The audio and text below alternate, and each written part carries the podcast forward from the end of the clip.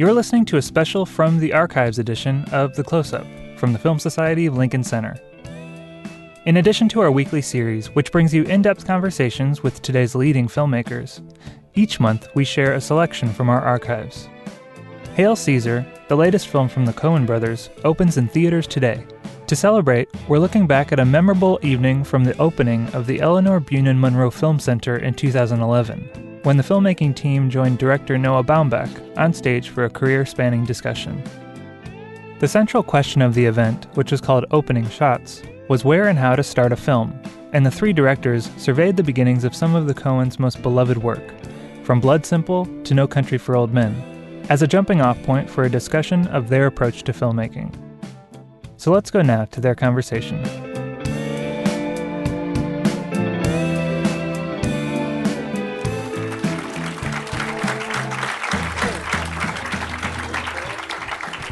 So uh, today um, we're going to look at uh, the openings, uh, the beginnings of uh, I think five or so of, of Joel and Ethan's movies, and and three of mine, and um, uh, and talk about how you open a movie and why you decide to start a movie the way you you you, you do, and. Um, this was actually uh, Joel and Ethan's idea, and I think it's a really interesting one and a great one to. Uh, I'm just sort of curious why you guys uh, came up with this idea, or how you did. Um, well, we um, we were one of the things Noah suggested was you know picking some clips from the movies and talking about the clips, and we didn't want to hunt through the movies and find clips. Um, so we decided we would just the easiest thing, also just from the point of view of the sort of technical aspect of it, was to show the very beginnings of the movies, and um, and that's really honestly the reason. Do you know about Live at Leeds? The history of it? The Uh, Who no. record? No, the Who Uh, record. they had a van. The Who had a van following, you know, production, a recording van, follow them around for four months to record a tour because they were going to put out a live album. And uh, when it got time to pick all the cuts for the album, they all looked at each other and said, "We're not going to listen to all this shit." So they they picked the Leeds concert and.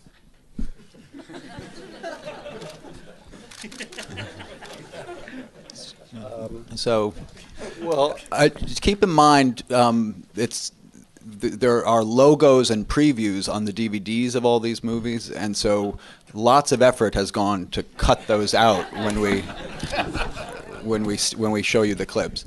Um, why don't we start with a clip? Uh, should we look at the um, beginning of uh, Blood Simple? Or what do you think? Um, yeah, okay. This is. Uh, or, or should we look at the first two? What was the beginning of Blood Simple and and and No Country, yeah. in No Country? Let's look at So those look two. at those two. Um, well, uh, one of the things you realize a- a- after making movies for 25 years is the horrifying sort of uh, realization of um, how much you repeat yourself. Um, um, these we are thought both- like not just the once, not the first time, but then again, whatever, 20 years later, that it would be a really good idea to start a movie by having a, a character that we don't know anything about and haven't seen talk tediously at length about things having nothing to do with the story.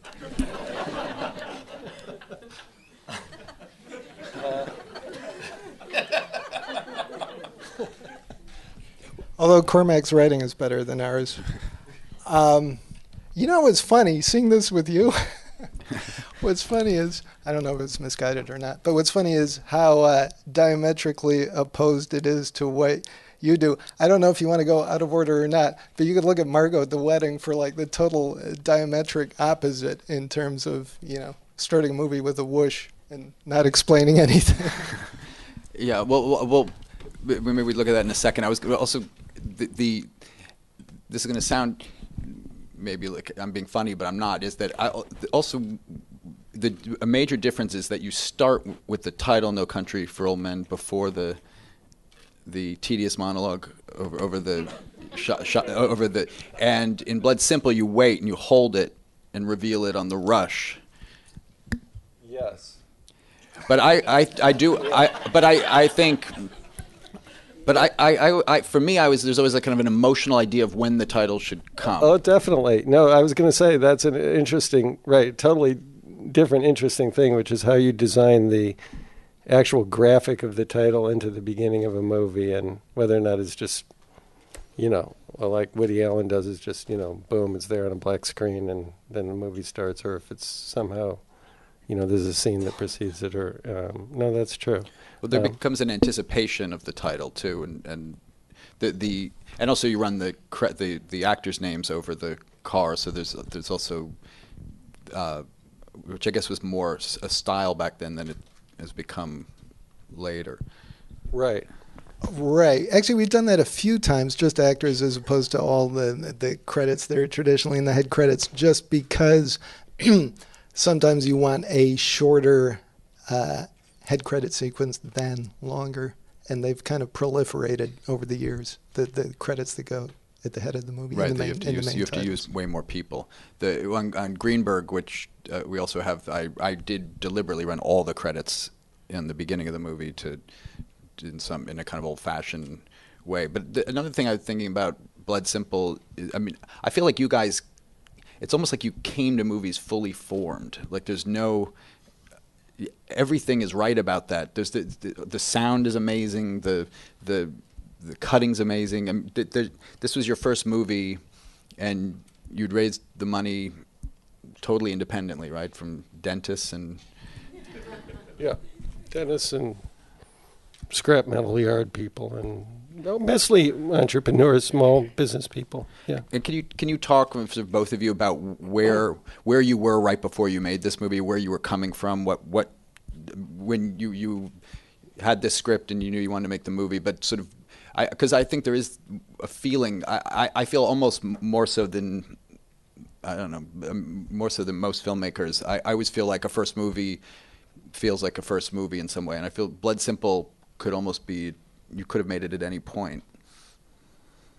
Well, it's funny. I mean, wh- when I watch it, it feels very much like a first movie. Um, you know, to me, um, just from a well, from a lot of different points of view. Most, some of them technical, just because when you're first starting out, you you don't really know what you're doing that way, and and uh, and uh, other, you know, also for other reasons. Um, but uh, where we were right before we made it was. Um, well, I was, you know, we were writing together. We were writing for other people, and I was working as an assistant editor, mostly on low budget splatter movies, like horror movies um, here. Um, and the, the Blood Simple does sort of owe a lot to that. It's it, it, it, it came out of it to a certain extent because we were watching a lot of them and working on a lot of them and thinking about them, and they were sort of the the movies that were being made independently on that model, you know, as for-profit ventures, you know, going out and trying to, you know, raise money from people with an equity stake in the movie who would be doing it because they were expecting to make money on it. Um, so um, that's sort of that's sort of where that was at.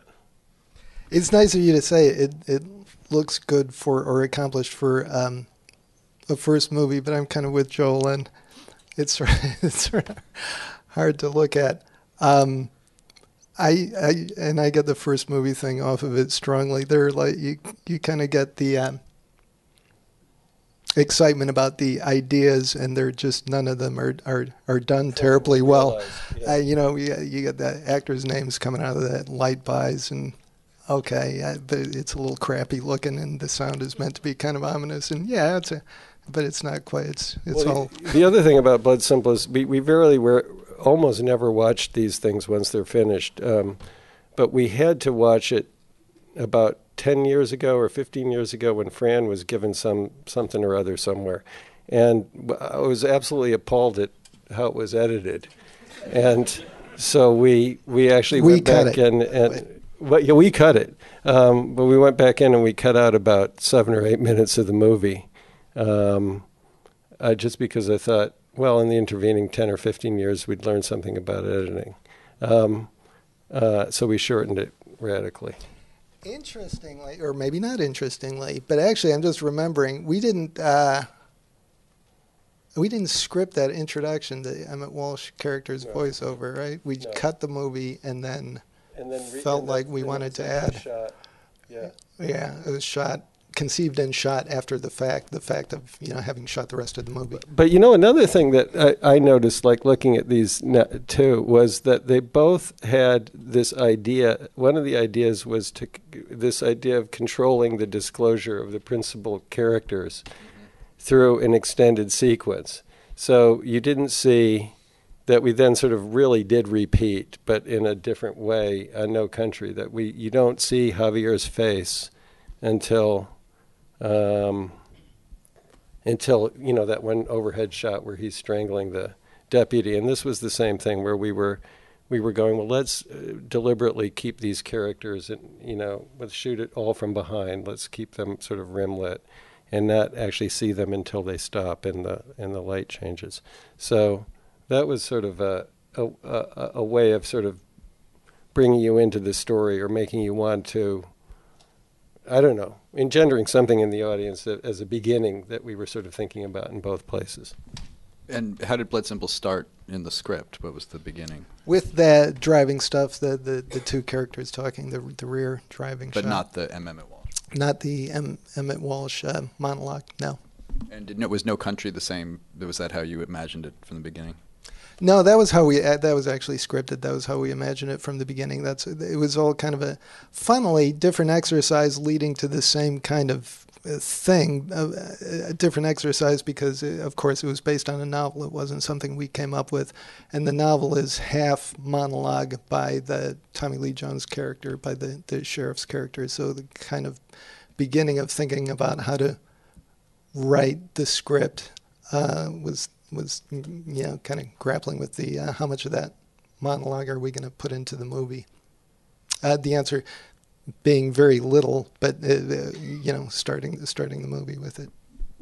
uh, the the do you talk maybe a little bit about also about voiceover? I mean, just the something that you've used a lot. It also and there's always that decision when you're adapting a book. Also, are we going to cheat by using voiceover? Or are we going to actually try and put this into dialogue? And um, I mean, in Blood Simple, obviously, it's a it's a it's a motif of a kind of noirish motif, but sort of talk about you've used voiceover a lot. Use, I mean, Raising Arizona has voiceover too in the beginning. We've used it a lot. Actually, in the last one we did, True Grit, also adapted adapted from a novel, which was also told entirely in first person, uh, as opposed to No Country for Old Men, which was uh, half and half, first person and third person. Uh, uh, True Grit also starts with a monologue, uh, the the the um, narrating the you know the main characters. Uh, um, monologue introducing the movie in both instances. Um, we voiceover maybe i'm just thinking maybe it's not cheating because you, you suggested that it is but maybe we have them go on about things that aren't related to the main story because if they're not actually doing narrative work then it's not cheating Right, that's true. You're making it harder for yourself. Yeah. Yeah. Um, uh, although we did cheat in true grit as she does sort of do a lot of stage setting Yeah. No, it's all stage setting. yeah and can you talk about uh, sound? Is such a big part of your movies. The sort of sound of, in the beginning of these movies. The the in No Country, it's sort of the, the placid, uh, just the wind and the. I mean, it's ominous, but it's also depending on how you want to look at it. It's either ominous or it's peaceful, um, and and the the sort of rush of the car and Blood Simple. And I mean, how much of that stuff is? Do you guys plan? Do you know when you're shooting and or in the script stage even? I mean, I, I would guess you know. Um, you know, I think it really it, it differs from movie to movie quite a bit. Um, how much of the actual sort of sound design is built into the sort of planning stages or the script? Um, uh, it was very, um, I- you know, I don't think in No Country and in Blood Simple it was particularly prominent in the script. When, when we did Barton Fink, it was very much sort of on our mind. You know what what the but a lot of that was sort of story stuff, you know, because it was a lot about what the character hears and what's the character hears that he's is real and isn't real, and listening through walls and um, uh, and that sort of thing. So I I think most of the time when it isn't story related, it's not. Uh, it's not so much in the script, and then you just kind of proceed by. Um, do, you, write a lot of sound stuff, sound design elements into the scripts that you write? Um, I don't, not really. I, I, I feel like sound is something I, I had to learn as I made. That's why I'm impressed with Blood Simple, even if you feel like you would have done a lot differently. But I, I felt like um, also the way sound is, the, sort of sound designers. And uh, when I started making movies, I it was almost like they were picked for me. And so I would go to the stage, and suddenly you're mixing the movie, and you kind of liked how it sounded in the crappy version uh, on you know if you were cutting on film or on the computer, and then suddenly it's being expanded. And I always felt like I was kind of like figuring it out at the moment. Do I like that? And there's also they tell you you need to loop a lot of stuff where you replace the dialogue and and and uh, and then I learned as I made movies that actually I liked the crappy sound better and or or what stuff that to me had emotion uh, because it was recorded on the day and so I try not to loop anything anymore um, and then also know who I'm working with. I mean you guys have worked with Skip uh, Lievsay right for uh, uh, actually, literally every movie, uh, starting with our first one, uh, we we've worked with the same sound designer. Yeah, Skip Lievsay. And yeah. can you talk about, I mean, how you work with him because you you really involve him from the beginning, right? Yeah. In fact, on, on the first movie, we had enough money to hire Skip, Skip for about two weeks, and he worked for about six months. So he literally, we, we kid with him that he, he really almost owned the movie by the time we were done. He, he worked a really long time on it, and most of it just sort of, uh, and actually, I, you know, probably to a certain extent, or to a large extent, I would say, we sort of learned about sound design from Skip on that movie. I, I, I have to say. Um, that's um, because he was, you know, it wasn't just sort of a guy coming in to sort of do a job, you know, um, on a low budget movie quickly and sort of pro forma. Um, so um, yeah, it probably probably started with with him. Um, that the music in Blood Simple is also somebody that we've worked with on every movie, which is Carter Burwell, and uh, um, although there really isn't any music in No Country, so I mean, it's, he did a little, he did an end credit cue essentially. Um, also, not to sound like an old timer, but I think we learned a lot from Skip by virtue of it being at that point still all, and actually for our first few movies, uh, analog and mag, and we actually, you know, you actually cut sound, and we saw reels being assembled, and mixing was, uh, you know, it was all a, a, a different thing than it is now, and easier to see what was going on in a way. Right. Well, I feel like it, yeah. And now, though, you can really mix a movie almost before you go to the stage, whereas before you, you, you really had to wait to kind of get it all assembled, and now you really can mix it and then just almost just formalize it on the stage, which I find I I prefer because you can there's less pressure because I'm always like have just like five you know whatever it is there's like five days on the stage and you're terrified you're gonna you know, right with it, as with everything digital it's more efficient and that's kind of hard to argue with right? It's all faster should we look at Margot? The, yeah, oh, oh we'll look Margot. at the beginning of Margot. Yeah, no, it really is. Uh, as I said, it's funny how diametrically opposed it is to the, the two of ours that we just saw. It's kind of great that uh, getting uh, plopped down in the middle and, and not explaining anything.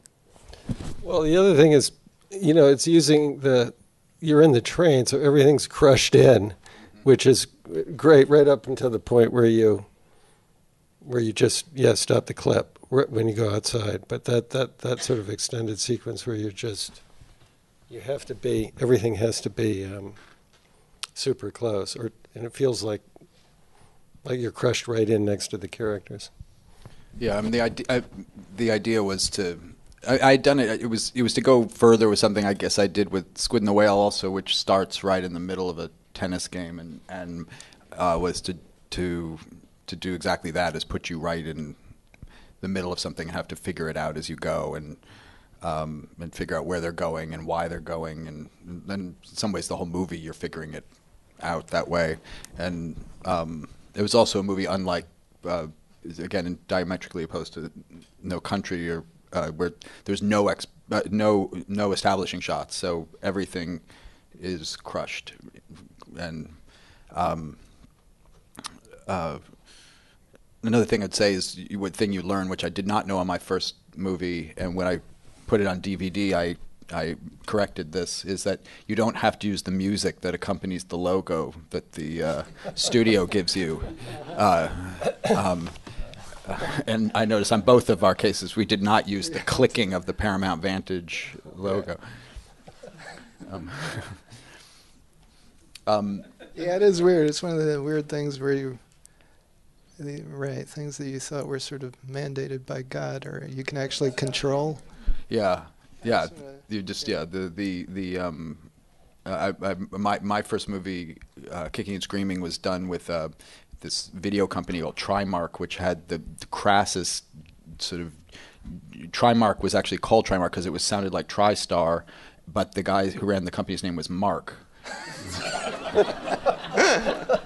and the logo was this like electric jaguar in a triangle and it had a growl and i was always hated that i used it but then i took it out um, should we look at uh, uh, two more uh, what, what, what should we show next of your guys Um, I think we had the Big Lebowski next. Is that right? That was a, a, a that was a case where we were specifically thinking about the beginning of the Third Man, where you have a narrator that you don't know who the hell he is, actually never makes an appearance in the movie. Um, the end i guess usually yeah, in our movie, we sort of, we, you know, we did bring the narrator in just kind of as a, um, a floater. Um, but, Yeah, uh, but the third man is interesting because it is a kind of character voice. You think you're going to meet him, but uh, he's you never you don't. right Um, yeah. So that was right. Another sort of attempt to do a voiceover along those, like that, along those lines. And It's kind of it must be the ne plus ultra of something because we actually have it must be a first in, in Hollywood the narrator who loses his train of thought.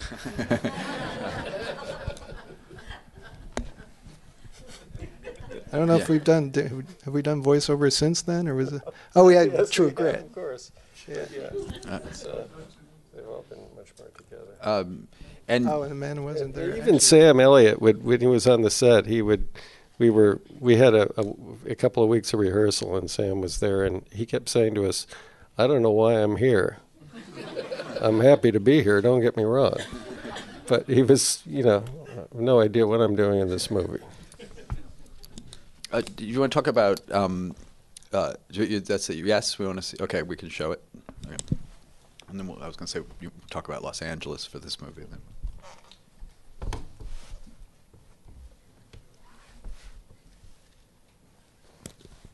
something strange about the picture but um, Yeah, two L.A. movies.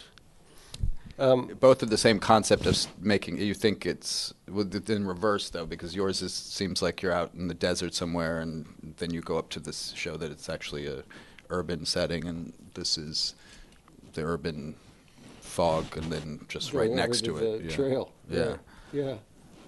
I hadn't thought about that Uh-huh. I ripped you off in reverse Yeah.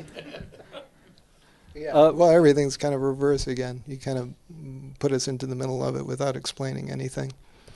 Um, And and you and then and you also then you you framed a shot that was that was sort of graphically planned to carry titles. Right. I, and and in this case, I actually had a different beginning in the script, which was uh, she was at a singing class, and uh, and I shot it, but I I had done I, we'd done a lot of this stuff in sort of prep. We shot a lot of uh, pe- people doing errands and walking dogs, which is throughout the movie. Ben's Right. character, and uh, uh, so when I we had that shot, I, I realized I I liked it for the reason that it sort of told L.A. in a very quick way, and so I um, I changed the opening of the movie when in, when we cut it. But I did have the whole thing designed, yeah. For and I actually put more credits. I put people who usually don't have front credits in the front credits, so I could have more more driving and play more of the Steve Miller song. Um, and uh, and I did deli- I was sort of trying to do like a '70s credit sequence of of. Um, uh, and I, Well, I and- like the way the music bangs in and then bangs bangs, Bangs in with the car, yeah. and bangs out with the Yeah, and I, I kind of cribbed the Midnight Cowboy lettering. It's slightly different, but the, the font is sort of similar to that. yeah. We would talk about Yeah. Los Angeles for Big Lebowski. this would of Well, Well, if you again, it's funny how diametrically opposed they are because our LA is very filtered. It's you know we're thinking about obviously you know Raymond Chandler's that kind of story, and your LA is very real, something we would never do. Although again, the one we're about to do, you should be doing. Um, Well, it's also you know you if you're shoo- if you shoot a movie in L.A. you have to do something with it because you, you have you know it's because everything's shot in L.A. So Right. you you you you have to find some way of sort of off the bat sort of you know making your own point of your LA-ness. right. Um, but uh, And also because we go there, and we've all lived there at different times, but we go there to work or make things. So you're also trying to make a city out of a place that you really do use functionally. right. Right. Um, right. You try. Right. You have to sort of then bend it into whatever the specific needs of the story are in terms of the setup. It's um, yeah.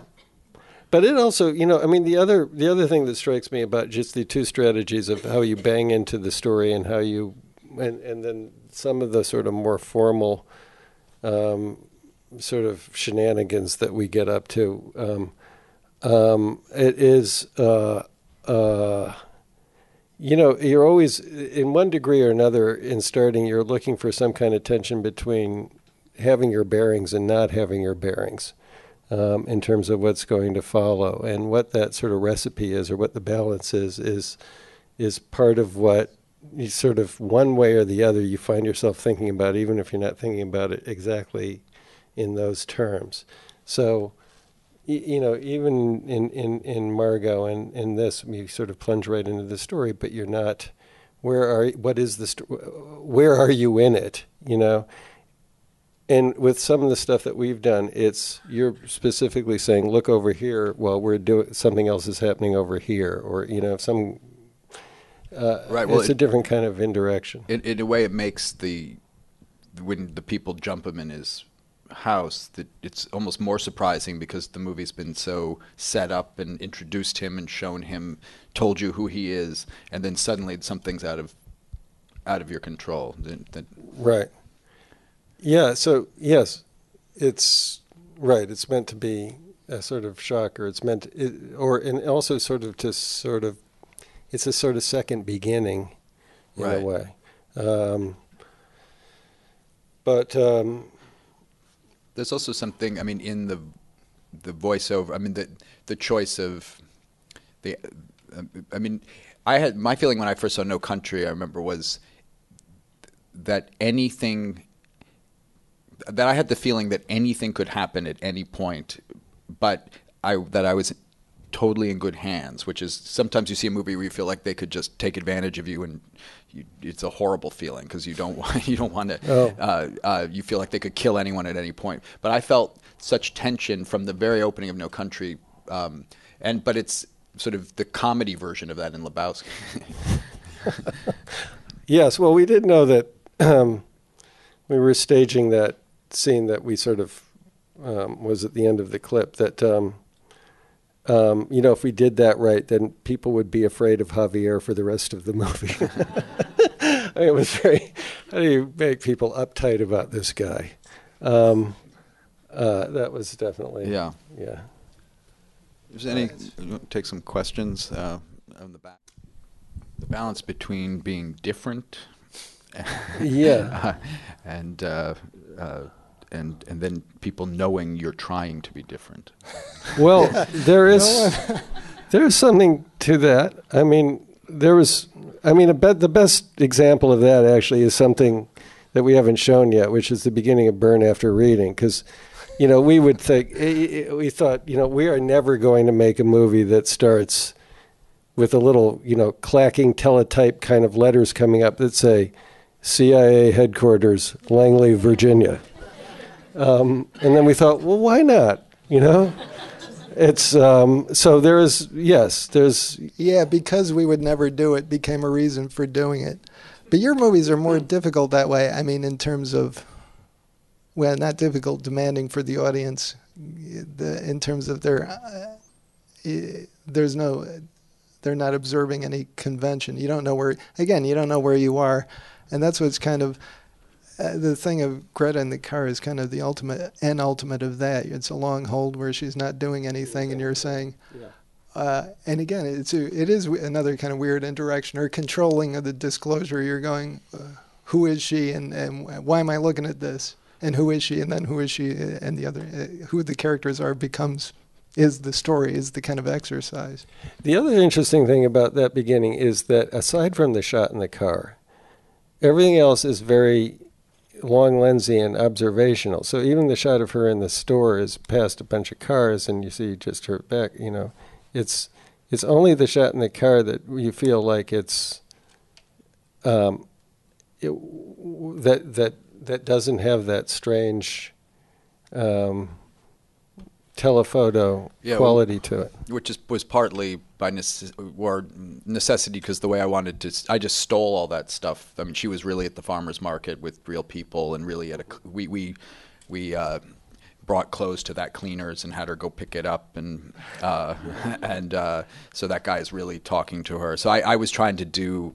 Uh, again, sort of inspired by a certain kind of '70s aesthetic of Midnight Cowboy and those a lot of that long lens stuff of getting people really in the environment and and and I, you can do that in LA. You can, I mean, Greta, people didn't recognize her, but like we did it with Ben Stiller also, where we put him in, uh, not really interacting with with clerks, but but we put him on the street for real and had him go in and out of places, and um, so that was sort of partly why that stuff is more is long lensy because we were in some stealth van, uh, looked like a terrorist van with like a black curtain that we would shoot. But we there's this thing with Ben later in the movie where he's walking through uh, by a uh, Jewish temple with um, a number of Orthodox Jews, and he and that was the, and there are takes where they all notice him and pulled him inside and gave him gave him wine. Um, Make him say the Shema. yeah. um, But it is all right. It might have been by necessity, but kind of by choice by necessity. Because as Yeah. you say, the the font obviously is by choice, and it's all the, f- the fact that it feels like Joe Buck walking down the street on a really long lens is kind of what you're after. It's Yeah, just- well, I, yeah, I like for the outside stuff. I like that because I think it, on some level it tells you that it's stolen in a way without telling you.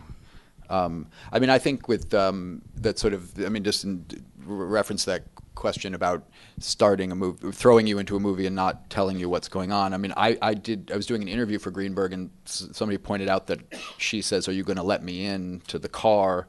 And that that's really about what the movie's about, emotionally letting someone in. And I had no idea that that was set up that way, uh, and um, I mean, I must have, but I did. I didn't. And um, with Margot, the idea of like him sitting next to a woman he thinks is his mother, but is not his mother, was sort of the idea to somehow set that. I, that notion, so more working on, I guess, rather than plot or story, it's some kind of sense, uh, some feeling of what's in store for you. Right. And you're right. You're proceeding just by instinct in terms of what what you know the story is going to be about. Right. What feels right. Yeah. Um, but then, of course, you have to keep dropping story points quickly as you go because you know, otherwise, people you're going to lose people. Um, You're listening to The Close Up from the Film Society of Lincoln Center. Want to experience the Film Society of Lincoln Center's rich slate of year round programming in person? Then become a member today. Since the 1960s, the Film Society of Lincoln Center has introduced audiences to countless filmmakers from around the globe. Our extensive programming includes 5,000 screenings each year with new releases, retrospectives, special events, premieres, and annual celebrations like the prestigious New York Film Festival, New Directors' New Films, Rendezvous with French Cinema, the New York Jewish Film Festival, and so much more. Supporters in their 20s and 30s can join New Wave, a membership program that provides year round access to premieres, parties, and exclusive events. For more information about becoming a member of the Film Society, visit www.filmlinc.com. The Film Society of Lincoln Center. Film lives here.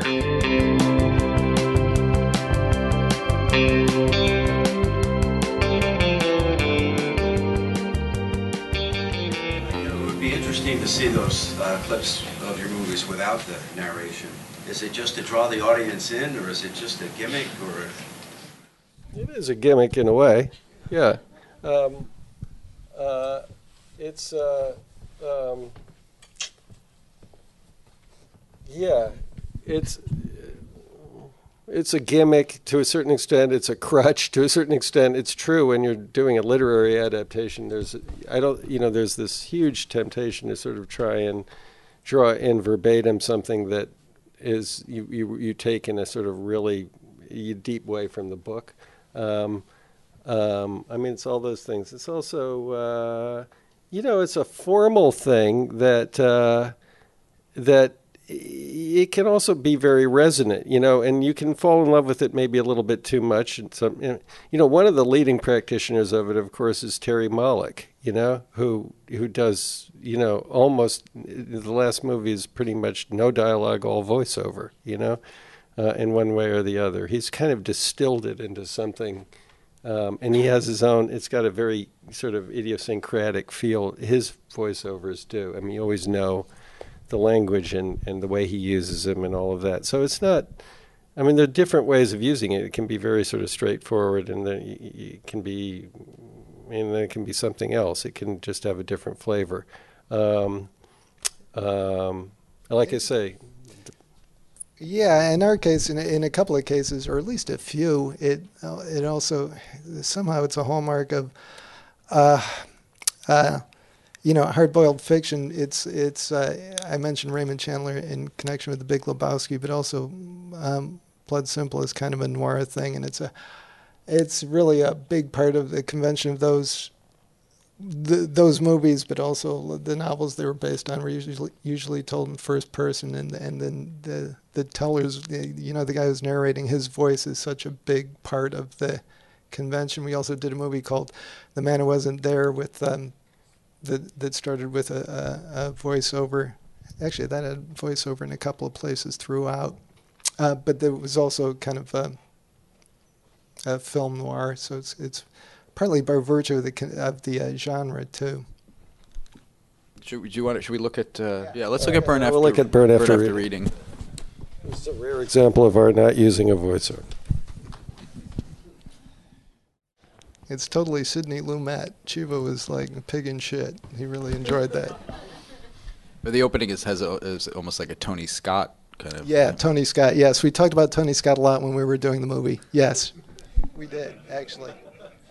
I mean, in a way, all all the movies have they're, they're referential. I mean, the openings are referential to some other genre or or feeling, at least, of another.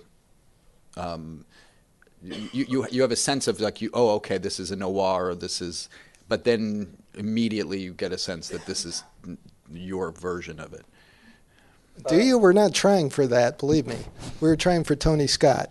Well, that's what I'm saying. You, you think it's a Tony Scott? I'm talking about this one. You, I was talking about Blood Simple, but the, the like, you think it's a Tony Scott movie, but quickly you. Yeah, well, yeah, no, that, that, that that's true. I mean, we, as I said before, we did think, well, we'll never do a movie that starts that. I mean, we thought, well, why not? And then uh, we tried to do one. I mean, beyond that, the desire is to do it, do the, you know, do really do it, take it on and do it, um, and and then the the, um, but then it becomes just because it's more interesting to think about it becomes more interesting if you sort of say, well, then what if the information that they find is, and that all the, the whole movie about it, it just is just rubbish, you know? So it's it's um, so then yes, it does become more of a Right. um, it- more of a sort of to a certain extent, it's like you're saying, okay, we're we're t- trying to take it on, we're trying to do it, Um, but then it is a sort of whatever you want to call it, a sub, sort of subversion of maybe what you you, you expect or what Well, you it's Tony to Scott, see. except the people are knuckleheads. Right. But it is. It's so funny you say that because we did on the set constantly with Chivo. We would say, you know, setting up a scene, what would Tony do? really. Um, I must say also, with regard to the beginning, we were so excited about you know Carter's score is really great, uh, and you know, and we talked with Carter about what would Tony do. We were so excited about the Kodo drums, the the huge Japanese drums. You should. Their show in town, I think they play at City Center, is fantastic. These Japanese guys in the little loincloths and their bodies are rolled up and they hit these huge fucking drums. It's a really great show but we record. It was so disappointing. We recorded in in London in Abbey Road, and the day came to do the Kodo drums, and these two pasty English guys show up in cargo pants. They sounded really good. I mean, it sounds great. It's one of those movie magic things where. Um, let me take some more questions. Uh, you know, you guys have your ensemble of actors. Of course, there's lots of other people thrown in, but you seem to like to use certain people over and over again. There is that thing when you make movies of wanting a certain, you want the people you know and are comfortable with, but then I think um, sometimes the people aren't available, or some, or or you feel like you want to try something different, and those. Uh, so trying to find that balance of not getting too comfortable. Uh, I mean, you, Chivo. This is the only movie Chivo did with you, right? So you had. so- Yeah, I think the relationship with the DP is especially sort of that way. You've worked with Harris a lot. Yeah. So I mean, I used a lot of the same crew on the last three movies. Um, uh, Harris, Savides shot Margot and Greenberg, and and the same production designer on two of them. A lot of times, it's if someone's not available. I mean, now I think you sort of get to a point where you know you have your people that you want to use. In terms of actors, I mean, I, I kind of I, I like working with the same people. I guess now that you say it, though, that they, they all do, they all are sort of different. Um, but um, I'm going to work with Ben again. Um, uh, yeah, I don't know. I, I sort of think of myself as I work with the same actors, but I guess I don't. uh, uh, you know, it's always a combination, obviously, because you can't, you know, um, um, and it's. I mean, in our case, I don't know if this is this is the case with you, but in our case, we often write with specific, not always, but um, with specific actors in mind, and, and, and then we tend to, you know, obviously you tend to then um, write for people that you know, and I you not necessarily need to have, worked with them before or know them personally. As um, sometimes it's just by reputation or because of their work. You, you're familiar with their work. We do that too, but. Um, but I'm wondering if that's something like if you're are you working with Ben again? Is it something that you wrote with the, Ben the last thing I wrote, I actually th- I knew Ben would be in, so then I thought of Ben. But I actually don't generally think of actors when I'm writing. I mean, I do throughout think who could play this and have ideas, but I don't really, um, I don't really write for them. Maybe partly it's protective because I feel if I don't get them, I, um, then what do you do? Uh, uh, but I mean, you, you guys, I mean, you've worked with, I mean, you've worked with a ton of different actors too, though. I mean, but you've obviously Fran's done a lot of them, and and you've worked with Clooney in the last few. But I mean, but you've also had a lot of different people. Yeah, and, and and you know, and, and and adaptations that we've done have been generally speaking, even if we have ended up using the same actors, um, generally speaking, written because the characters are presented to you in Mhm. an adaptation, written without sort of regard to who's necessarily going to play them, um, from our point of view. Um, but um, in stories that we're sort of coming up with ourselves, n- n- it's frequently the case that we write for specific people. Although I have to say, the thing that we're doing now is not. Um, for, uh, we're not thinking about anybody specifically, actually, for any of the parts, which is kind of unusual for us. A serious man, you'd really cast too, didn't you? I mean, you, you auditioned a lot of. Yes. Um, yes, a serious man. We knew we wanted to uh, cast that essentially with all unknown actor people. Act, cast it with people that people wouldn't recognize. Um, I'm trying to think of any of the parts in that. Um, Yeah, I don't think knew, any of no. them. I don't. I don't think we knew when we finished the script. I don't think when we put down the script. I don't think Yeah. we knew who would No, play any of those parts. Stepping away from your own films for a minute, what's your favorite opening sequences in other people's films? Everybody's favorite is uh, "Once Upon a Time in the West," right? yeah, well, that's that's a great one. Yep, that's everybody's. Yeah. it's a 20 minute, what is it, a 20, 30 minute title sequence? it's really a great piece of filmmaking. Yeah.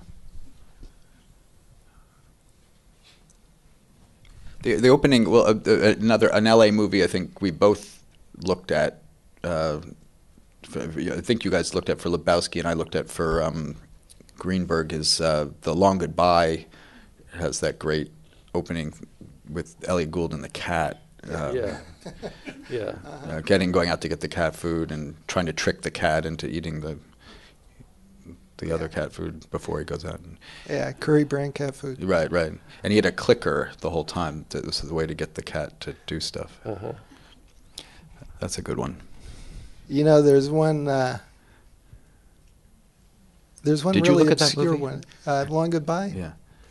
I don't think we looked at it right before we made it, but we were. It was very much in our minds when we were making the movie.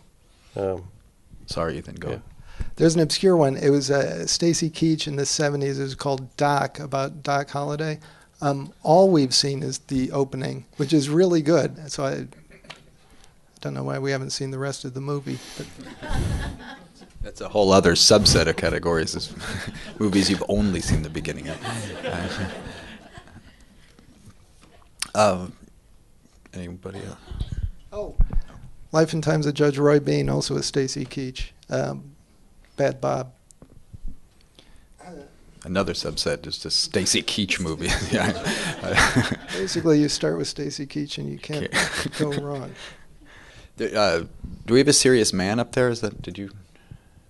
uh, I think Yeah. So maybe one you see a serious man and Squid and the Whale. You chose to start yours in English.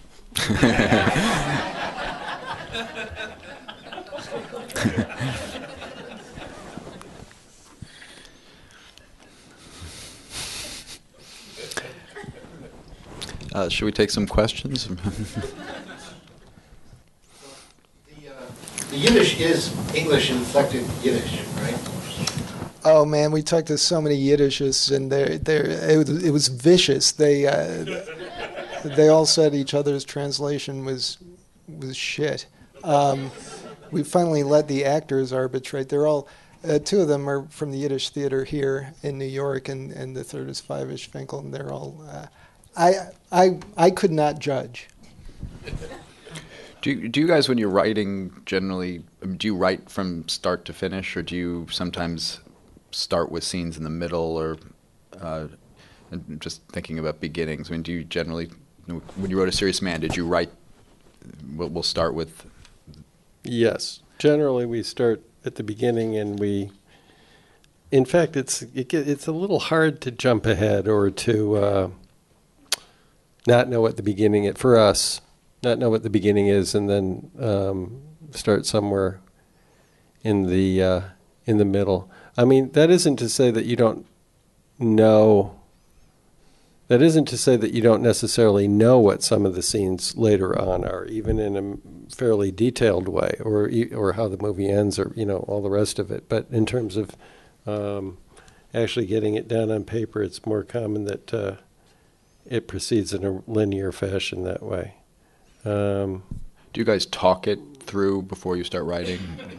Yeah, we talk to a certain extent, and it depends how great. It, again, it differs from movie to movie to what extent it's hashed out ahead of time. I would say, um, but um, this. I'm trying to think of how this came about. Um, that we, you know, that we started in such a, a sort of radically indirect way. I mean, one of the really, it is really striking again because you get this is just so, this is you know this is about as as far as you can go in terms of misdirection. and at the beginning of uh, the Squid and the Whale, it's amazing how much of the essence is all contained in those two little scenes that we saw. Um, in terms of the characters, it's just remarkable, actually. Um, um, but yeah, we we generally, uh, you know, proceed, you know, right at the beginning. And this one, I, I can't remember we where where where it came in relationship to the um, the shot from inside the head going towards the earpiece. Um, and coming out in the Hebrew school. Uh, well, we knew we started with the uh, with the idea of sort of this setting that it was going to be uh, this community, Midwest, community of Midwestern Jews. Uh, so, in that sense, the beginning, the idea to begin it, beginning with that sort of Yiddish folktale prologue came after we knew what what the body of the movie would be. I mean, we didn't literally start with the Yiddish folktale and, and say what would follow this.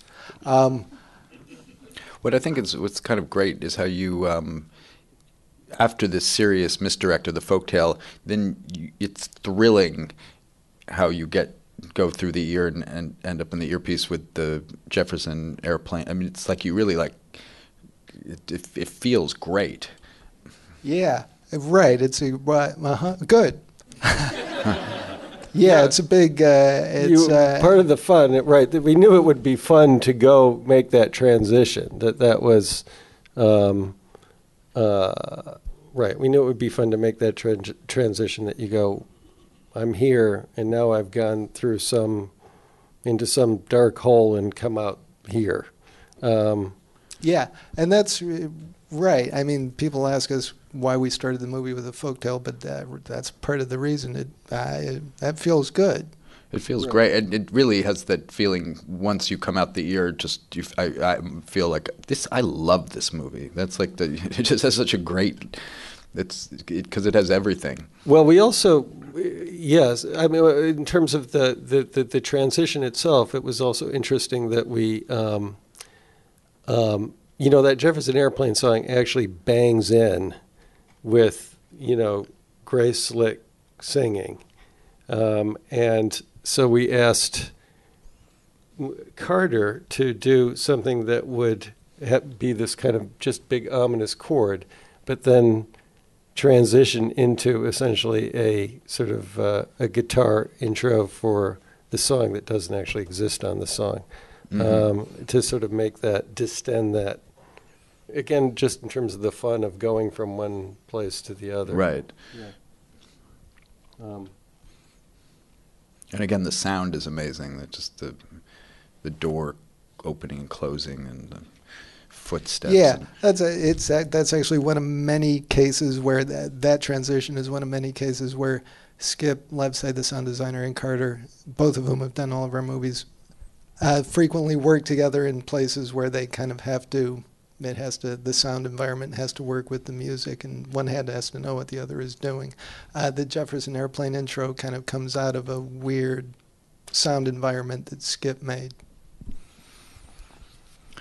um, okay, yeah, I think uh, that's all the time we have for you today. I, I um, uh, it's really uh, great to talk to you guys in front of yeah, people. Thanks, yeah, yeah, thank you for being here.